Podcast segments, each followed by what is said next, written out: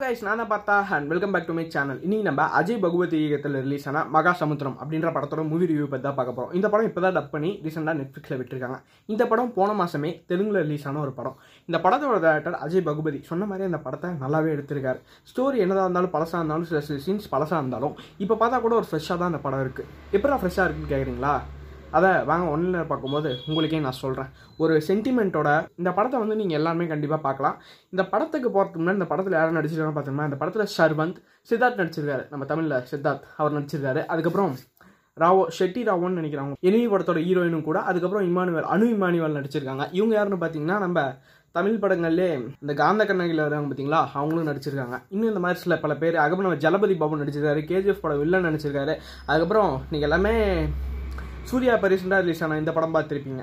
சூர்யா அது. அந்த படம் பேர் என்ன? அந்த படம் பேர் மறந்து போயிட்டுங்க. அந்த படத்தில் ஒருத்தர் வில்லனாக ஆப்போசிட் வில்லனாக வந்திருப்பார்ல அவர் தான் ஜெய்பீம் படத்தில் ஒரு ஆப்போசிட் வில்லனாக வந்திருப்பார்ல அவர் தான் இந்த படத்தில் ஒரு வில்லன் ரோலும் பண்ணியிருக்காரு. இந்த படத்தில் ஜலப இந்த படத்தில் ஜலபதி பாபு எப்பயும் பண்ணுற மாதிரி ஒரு டெரரான ரோல் பண்ணாமல் ஒரு காமெடியான ரோல் பண்ணியிருக்காரு. அது உண்மையாகவே சில இடத்துலலாம் உண்மையாகவே நம்மளுக்கு சில காமெடி உண்மையாகவே சிரிப்பு ஆரம்பிச்சிச்சு இந்த படத்தை ஸ்டார்டிங்கில் நம்ம ஒரு மாதிரி போகும்னு நினச்சோம். பட் அதுக்கான அது ஆப்போசிட்டாக நினச்ச மாதிரி தான் போகுது. பட் இருந்தாலும் சில சில சீன்ஸ்னால் ஓ மை காட் ஃபாடே வண்டர்ஃபுல் அப்படின்ற மாதிரி தான் போகுது. இந்த படத்தை வந்து ஒரு ரெண்டு மணி நேரம் முப்பத்தி நாலு நிமிஷம் பிளான் பண்ணி எடுத்து வச்சிருக்காங்க. இந்த படத்தோட டூரேஷனும் ஒரு மணி ரெண்டு மணி நேரம் முப்பத்தி நாலு நிமிஷம் வருது. இந்த படம் ரெண்டு மணி நேரம் முப்பத்தி ஆறு நிமிஷத்துக்கு கண்டிப்பாக நீங்கள் பார்க்கலாம். ஓரளவுக்கு சில சீன் சீன்ஸ் லேகாக போகும். என்னடா போயிட்டே இருக்கு என்னடாண்டா சொல்ல வரீங்க? அப்படின்ற மாதிரி. இந்த படத்தில் ஒன்லைனர் பார்த்துடலாமா? இந்த படத்தில் ஒரு ரெண்டு க்ளோஸ் ஃப்ரெண்ட்ஸுங்க ஒரு ஃப்ரெண்டு பொறுத்த வரைக்கும் பேராசை. நான் பெரிய ஆள் ஆகணும் இன்னொரு ஃப்ரெண்டு வந்து சாதாரண ஆள். நம்ம இவங்க ரெண்டு பேருக்குமே ஆள் இருக்கும். நம்ம பேராசை பிடிச்ச ஃப்ரெண்ட் வந்து ஒரு பொண்ணை லவ் பண்ணுறாரு அந்த பொண்ணு கூட கொஞ்சம் அப்படி இப்படி இருக்கும்போது அந்த பொண்ணு கண் கன்சீவ் ஆயிடுறாங்க. அவர் அந்த பொண்ணை கல்யாணம் பண்ணிக்கணுன்றப்பாரு அவர் எங்கேயாவது ஊர் எடுத்து போயிடுறாரு. அவர் போயிட்டு ஒரு நாலஞ்சு வருஷம் கழிச்சு திருப்பி வராரு. கடைசியில் வந்து அவர் ஃப்ரெண்டுக்கிட்ட உன்னால தான் லைஃப் ஸ்பாயில் ஆச்சு உன்னால தான் லைஃப் ஸ்பாயில் ஆச்சு அப்படின்ற மாதிரி இது பண்ணுறாரு கடைசியில் பார்த்தா அவங்க மாமா அடிக்கடி ஒரு மட்டன் தட்டே இருப்பாங்க. அதுக்கப்புறம் அவரை நம்ம போகிற பேராசை பிடிச்சவர் என்ன நினச்சிப்பாருன்னு பார்த்தீங்கன்னா நம்ம ஹீரோவை பார்த்து நம்ம நார்மலான மனுஷனை பார்த்து இவன் நம்ம ஆளை ஆசைப்படுறான் அப்படின்ற மாதிரி நினச்சிப்பார். ஆனால் அவர் கடைசி வரைக்கும் அந்த நாலு வருஷமும் அந்த நம்ம பேராசை பிடிச்சவர் லவ் பண்ணார்ல அந்த பொண்ணை ஒரு தங்கச்சியோ அக்கா மாதிரியாக தான் பார்த்துட்டு இருப்பாங்க.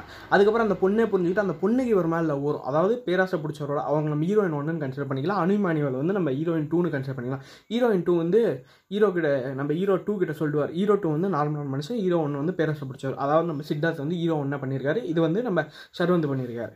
நம்ம ஹீரோயின் டூ வந்து சர்வந்து கிட்ட அவங்க அனு உங்களை இந்த சாரி அவங்க முதல் ஹீரோயின் உங்களை லவ் பண்ணுறாங்க இத்தனை வருஷமாக மூணு வருஷமாக அவங்க சோகத்தை வெளில கொண்டு வரல. நீ அவங்களே லவ் பண்ணி கொண்ட மாதிரி சொல்கிறாங்க கரெக்டாக இந்த சமயம் பாட்டு சித்தாட்டு ஓடி போயிட்டார்ல எங்கேயோ. அவர் திருப்பி வராரு. வந்து அவர் ஹீரோ கிட்ட என் பொண்டாட்டி இத்தனை நாளாக வச்சிருந்ததுல அந்த குழந்தைய நீ தான் தந்தேன். கடைசியில் பார்த்தா அந்த குழந்தை இவங்களுக்கு பார்த்து அது நம்ம சித்தார்த்துக்கு தெரியவே தெரியாது.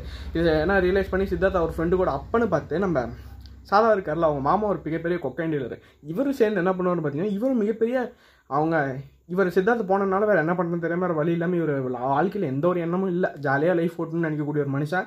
இவர் அவங்க மாமாவோட பேச்சு கேட்டு உடம்புல சத்தி இருக்கறனால அந்த கேஜிஎஃப் இல்லைன்னா போட்டு தள்ளிடுறாரு ஆஃப்லி அதுக்கப்புறம் அவங்க அண்ணன் அந்த மாதிரி அந்த வில்லன் சகுனி மாதிரி இந்த படத்தில் ராமாயணமாக அது என்னன்னு தெரியல. ராமாயணம் இல்லை. மகாபாரதத்தில் லிங்க் பண்ணி சு அதில் சகுனின்னு ஒருத்தன் ஆன்டி கேப்டன் என்னென்ன பண்ணுவாரோ அதே மாதிரி இதுலேயும் ஒருத்தர் அப்படின்னா பண்ணுறாரு பாடி ஸ்விம்மிங் பண்ணுறேன்னு நினச்சிக்காரு. அதே அதை ரெஃபரன்ஸாக வச்சு இந்த படத்தில் நிறையா பண்ணியிருக்காங்கன்னு தான் சொல்லணும். அவர் ஒரு படத்தை என்னென்ன பண்ணுறாரு அதுக்கப்புறம் கடைசியில் எப்படி கொண்டு வராங்க அப்படின்றது நீங்கள் பார்ப்பீங்க கடைசியில் அவங்க கல்யாணம் பண்ணிக்கிறாங்க. அவ்வளோதான் அந்த படத்தோட ஸ்டோரி இந்த படத்தோட ஸ்டோரி முழுக்க முழுக்க இதுவாக இருந்தாலும் இந்த படத்தில் சில காமெடிஸ்லாம் இருக்குது அது உங்களுக்கு உண்மையாகவே சிரிக்க இருக்கும் இந்த படத்தை நீங்கள் தாராளமாக பார்க்கலாம். அந்த படம் நெட்ஃப்ளிக்ஸ் இருக்குது அப்படின்னா டாரன் சைட்டில் டவுன்லோட் பண்ணி பாருங்க. டாடா பை பை ஒரு சின்ன ஒரு சீன் மட்டும் சொல்லாமல் விட்டேன் அது என்ன சீன் பார்த்தீங்கன்னா கடைசியில் அந்த வில்லன் இருக்கான் பார்த்தீங்களா அந்த சகுனி மாதிரி ஒருத்தர் இருக்கான்னு பார்த்தீங்களா அவன் வந்து நம்ம இவரை கொன்றுவான் நம்ம சித்தார்த்தை கொன்றுவான். நம்ம சித்தார்த் ரியலைஸ் பண்ணி அவர் பொண்ணை கூப்பிட்டு அவர் ஃப்ரெண்டை பார்க்க போவார். நம்ம ஹீரோ டூவை பார்க்க போவார். அப்பன்னு பார்த்து கார்லேயே வச்சு அந்த வில்லன் வந்து நம்ம சித்தார்த்தை போட்டு தள்ளுவான். ஓகேவா அதனால தான் லாஸ்ட்டில் நம்ம ஹீரோ டூ வந்து நம்ம ஹீரோயினை கல்யாணம் பண்ணிப்பார். இனிமேட்டு நான் தான் உங்களை பார்த்துப்பேன். ஓகேவா சாரி உங்களுக்கு ஒரு இடத்துல சந்தேகம் வரலாம். ஏன்டா ஹீரோ டூ அதாவது ஷர்வந்தோட மாமா வந்து ஏன் எப்போதாலும் நம்ம சித்தார்த்த திட்டே இருப்பான்னு கேட்டிங்கன்னா ஷர்வந்த் அவங்க மாமாவும் சித்தார்த் அவங்க அப்பாவும் சின்ன வயசில் கொக்கைன் பிஸ்னஸ் பண்ணியிருப்பாங்க.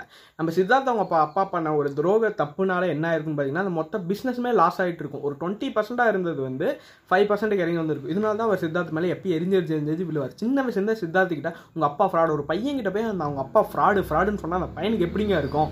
இதை தட்டி கேட்கறது தான் நம்ம ஹீரோ ஃப்ரெண்டு ஒரு டைம் கேட்டிருப்பாரு. ஏன்னா அவர் தான் தெரியாமல் சொல்கிறாங்க அதனால தான் நம்ம ஹீரோ சித்தார்த் வந்து நம்மளுக்குன்னு யாருமே இல்லை. நம்ம எதுக்கு வாழணும் அப்போ ஹீரோயின் இருக்காங்கன்னு தோணும். ஹீரோயின் வந்து சும்மா கல்யாணம் பண்ணி கல்யாணம் பண்ணி டார்ச்சர் பண்ணதான் அவருக்கு ஒரு மென்டல் ப்ரெஷராக ஆகிறதுனால அவர் அந்த மாதிரி போயிட்டார். ஓகேவா